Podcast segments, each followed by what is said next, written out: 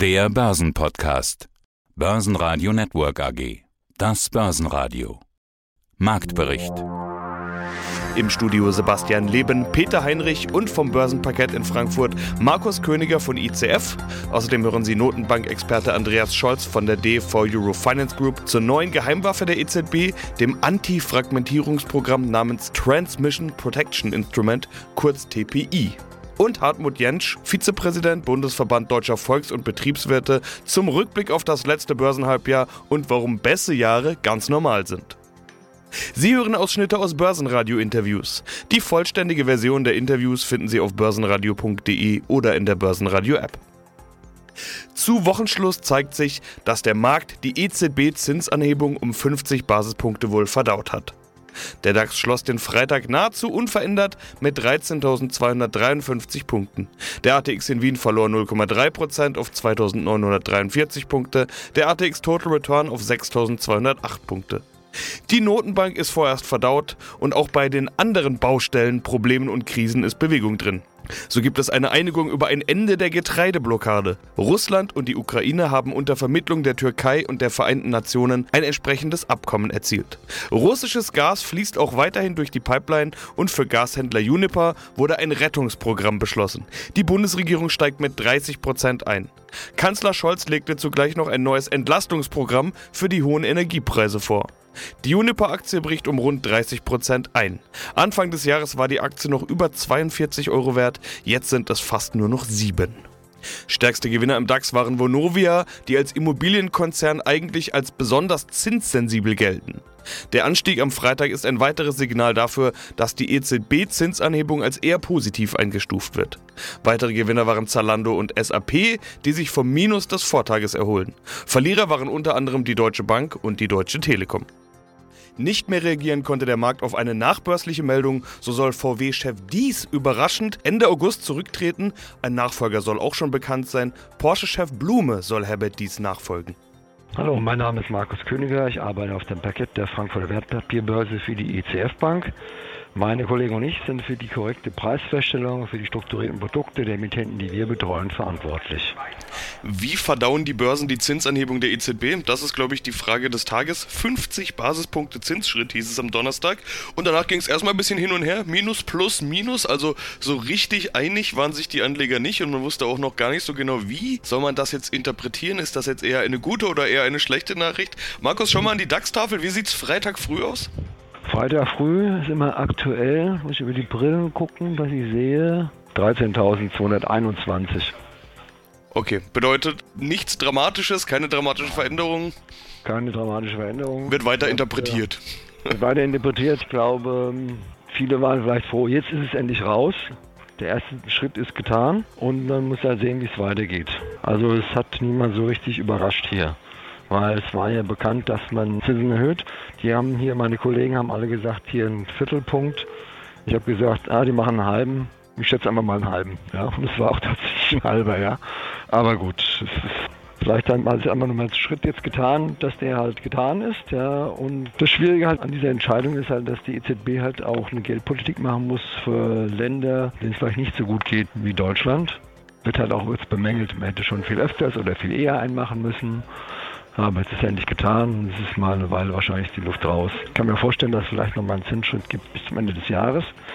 Aber wie der aussieht, das weiß ich nicht. Man ist ja da weiter auf Beobachtung war ja auch nicht das einzige Thema der Woche. Der russische Krieg in der Ukraine ist ein regelrechter Wirtschaftskrieg geworden. Energie als Waffe hört man immer wieder. Vor allem ja. um Gas geht's. Russisches Gas fließt aber wieder. Das war einer der großen Fragepunkte dieser Woche. Unsicherheit ist da und Unsicherheit bedeutet an der Börse im Normalfall Volatilität. Natürlich der DAX als Top-Underlying bei euch und unter den Most Actives sind viele Papiere und Produkte, die sich dann auch mit dem DAX beschäftigen. Markus, da war richtig Bewegung drin diese Woche, oder?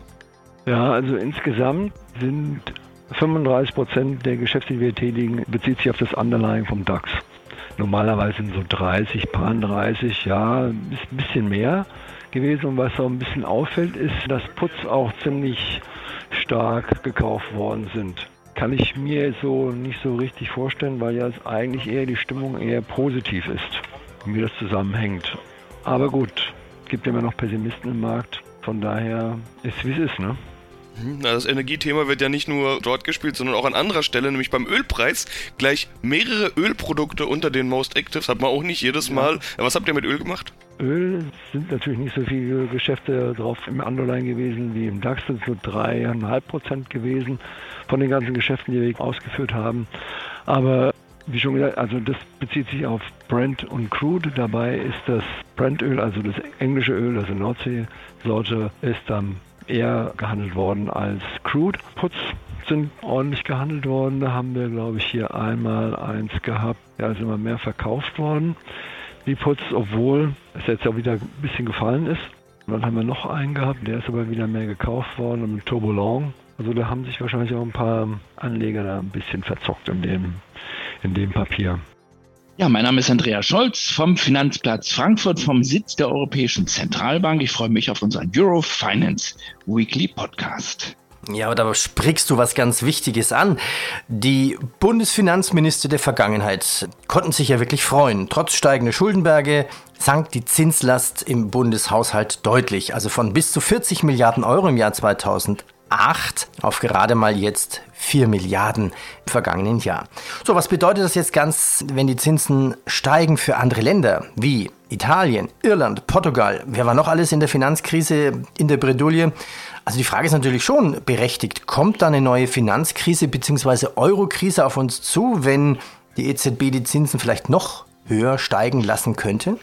Ja, vor allen Dingen, weil der Markt das ja vorwegnimmt sozusagen. Man zahlt ja am Markt noch höhere Zinsen und der Markt nimmt natürlich jetzt, ist ja mittendrin in der Zinswende. Und ja, selbst für uns ist es eine Belastung. Wir werden das merken. Wir werden das im Bundeshaushalt merken. Es wird Milliarden mehr kosten. Wir haben uns relativ, und das ist das Problem, wir haben uns relativ äh, kurzfristig immer nur abgesichert. Wir haben uns refinanziert. Wir haben Anleihen aufgenommen mit kurzen Laufzeiten. So, sieben Jahre beispielsweise nur. Und das heißt, diese Anleihen laufen aus und müssen jetzt neu verlängert werden zu höheren oder zu schlechteren Konditionen, zu höheren Zinsen.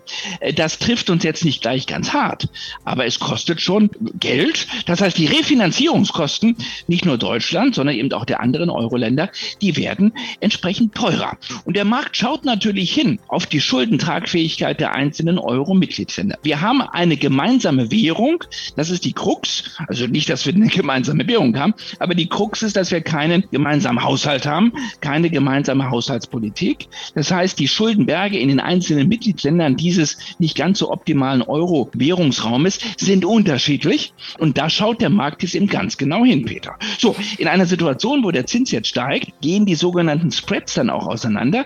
Das heißt, der Markt differenziert, wie gut ist die Haushaltsführung in Italien, wie in Spanien, wie in Deutschland. Auch wir werden das merken. Das, das musst du vielleicht uns noch mal genauer erklären. Was ist denn dieser Beschluss zur Begrenzung von Zinsdifferenzen? Und dann hatten wir noch dieses Antikriseninstrument TPI. Sind wir jetzt da schlauer? Nein, jetzt wird es eben kompliziert. Das heißt also mit der, mit der Zinswende, was völlig okay ist, wir wollen ja die Inflation bekämpfen, gehen die Zinsen nach oben. Das ist alles fein so. Und die EZB will ja auch eine möglichst graduelle Bewegung haben. Was sie nicht will, ist spekulative Attacken auf einzelne Mitgliedsländer und meistens greift man sich ja das schwächste Glied in der Kette heraus. Und das merken wir, das hatten wir in der Eurokrise damals, als die italienischen Anleihen deutlich höher am Markt rentierten, die Kurse also fielen als beispielsweise die Bundesanleihe. Und das nennt man einen Spread, wenn der auseinandergeht. Man vergleicht meistens das schwächste Glied oder die schwächeren Glieder mit dem Musterschüler. Wir sind auch kein Musterschüler mehr. Die Differenz ist der sogenannte Spread. Geht der zu weit auseinander, prügelt man jetzt auf Italien ein, dann geht der Zinssatz der Italiener nach oben und dann könnte sozusagen der Mechanismus der EZB gestört sein. Es könnte sogar so weit kommen, dass die EZB die Zinsen senkt und gleichzeitig die Zinsen in Italien steigen. Das nennt man sozusagen den Transmissionsmechanismus der Geldpolitik. Das will die EZB verhindern, indem sie sagt, wenn die Märkte uns herausfordern, wenn die Märkte attackieren, wenn die Märkte ein Mitglied der Eurozone angreifen und heraustesten, was jetzt der höhere Zins möglicherweise für Folgen hat, dann greifen wir ein, dann unterstützen wir dieses Land, indem wir Anleihen dieses Landes kaufen, um sozusagen ja einen, einen Gegenimpuls auszulösen. Und dafür soll jetzt dieses neue Instrument da sein. TPI, also die EZB ist immer sehr kreativ natürlich in der Wortwahl ihrer Instrumente. Und wir wissen noch nicht allzu viel über dieses Instrument.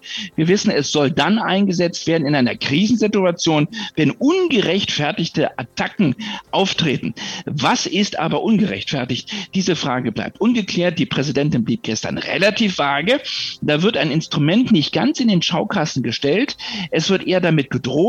Die Karten werden nicht ganz aufgedeckt, nicht ganz offengelegt, kann man aber auch verstehen, weil die EZB will sich natürlich nicht zu sehr in die Karten schauen lassen. Sie droht also mit einem Instrument, bleibt aber recht vage und ich würde sagen, das ist sozusagen, jetzt wird die Tür aufgemacht und die Märkte werden die EZB herausfordern, sie werden sie testen. Das wird jetzt ganz, ganz spannend werden. Ja, guten Tag, mein Name ist Hartmut Jentsch, ich bin Vizepräsident Bundesverband Deutscher Volks- und Betriebswirte und selber auch aktiv an der Börse tätig mit meinem eigenen Unternehmen Predigma. Okay. Wenn man das letzte halbe Jahr anschaut, in vielen Depots, es war ein schreckliches Halbjahr. Man muss ja teilweise 50 Jahre zurückgehen, um eine ähnliche Börsensituation zu erleben. Welches Wort würden Sie verwenden für das letzte Halbjahr an der Börse? Ich würde sagen, wir haben tatsächlich eine Standardsituation gehabt, denn an der Börse kann man so als Daumenregel sagen, ungefähr alle drei Jahre hat man im Schnitt ein sogenanntes Bäsjahr, in dem einfach die Kurse fallen und genau das haben wir auch in diesem Jahr mit den entsprechenden Vorzeichen. Das wurde also rechtzeitig angekündigt. Okay. Überrascht mich jetzt. Ich hätte gesagt, Sie haben gesagt, ja, so alle zehn Jahre, dass man sagt, neuer Markt und dann 2002, dann 2008. Ja, und jetzt wieder, ne? Mhm. Ja, natürlich. Also wir haben schon längere Zyklen dazwischen, zum Beispiel zwischen dem Hochpunkt 2007 vor der Finanzkrise und bis das wieder aufgeholt wurden, lagen tatsächlich fünf Jahre. Aber 2007 ging es ja fast anderthalb Jahre nach unten in das Tief der Finanzkrise und danach entsprechend lange hoch. Eine richtige Krise haben wir ja erst wieder 2020 mit Corona gehabt und in diesem Jahr holen uns natürlich dann auch nochmal gewisse Altlasten ein. Okay. Was sind das für Altlasten? Ja gut, die Altlasten waren in dem Sinne, dass irgendwann mal die Zinsen wieder steigen mussten. Wir haben natürlich, und das wurde auch von vielen Leuten verwechselt, die Inflation, die wir heute sehen, ist ja nicht unbedingt wirtschaftlich gemacht, sie ist ja politisch im Grunde genommen bedingt gewesen. Durch die totale Vollbremsung der Volkswirtschaft in der Corona-Krise und natürlich jetzt durch den Krieg in der Ukraine. Und diese Dinge müssen natürlich jetzt aufgeholt bzw. wieder eingefangen werden. Eine Frage stelle ich momentan jeden. Mhm. Wir haben ja Sommer, schöne Temperaturen. Wir treffen Sie auf dem Börsentag München, momentan fast 30 Grad draußen. Sie hatten gesagt, Sie haben auch eine hohe Liquidität. Heißt das quasi jetzt im Sommer für Sie Baggersee statt Börse? Die Kurse sind aber gut gefallen. Oder doch in Aktien reingehen? Also Börse statt Baggersee? Also die Börse sollte man nie ganz aus dem Blick lassen, denn ich habe ja selber gerade noch gesagt, dass wir tatsächlich ja auch noch einige Aktien halten. Und tatsächlich jetzt mal eine Prognose, weil das wird ja darauf läuft ja hinaus, was darf man jetzt noch erwarten? Ich vermute mal, die nächsten Wochen werden wir wahrscheinlich irgendwo so diese Tiefsausläufer sehen. Und ich bin auch für den Rest des Jahres ab Herbst auch gar nicht mehr so ja, negativ gestimmt, dass wir vielleicht noch schon mal noch eine kräftigere Abwärtsbewegung kommen. Man sollte sich jetzt davon aber dann nicht mehr schrecken lassen. Es wird keine neue Finanzkrise geben und es wird sicherlich ideale Einstiegsbedingungen für den Cash, den man jetzt hält, in nächster Zeit geben. Ja, da haben wir noch eine Geschichte. Tragisch. Endlich darf ich das Wortspiel mal sagen. Rücktritt Draghi. Tja, hat das Folgen? für den Euro, für die EZB, dass Draghi jetzt geht. Er war ja so ein bisschen Stabilität als italienischer Präsident und die Renditen für die italienischen Staatsanleihen sind ja auch gestiegen. Es ist eine Ironie des Schicksals, muss man wirklich sagen, dass an dem Tag, dass an dem Tag, wo die Zinswende eingeleitet wird, dass an diesem Tag, am 21. Juli, gerade Mario Draghi zurücktritt. Der, der eigentlich ja für das Ganze nach unten stand, für den Weg nach unten bei den Zinsen, derjenige, der mit Amtsantritt die Zinsen gleich gesenkt hat. Die Reise ist bekannt, nach unten bis ins Negative hinein. Und am Tag seines politischen Rücktritts, am Tag seines politischen Scheiterns gibt es jetzt die Zinswende. Mit einem Knistern in Rom, wo sie viele fragen, was hat das Ganze jetzt für Folgen? Und das ist natürlich ein Drehbuch, ja, was man nicht besser hätte schreiben können. Also Mario Draghi der, der für dieses Whatever It Takes stand, muss jetzt hoffen, dass es eine neue dicke Bertha gibt, die möglicherweise TPI heißen soll, wo wir nicht wissen, wie das Ganze zum Einsatz kommen soll und die vielleicht sogar als nächstes Italien aus dem Feuer holen soll. Ein Italien, das er dann nicht mehr politisch zu verantworten hat, wo es im Herbst Neuwahlen gibt.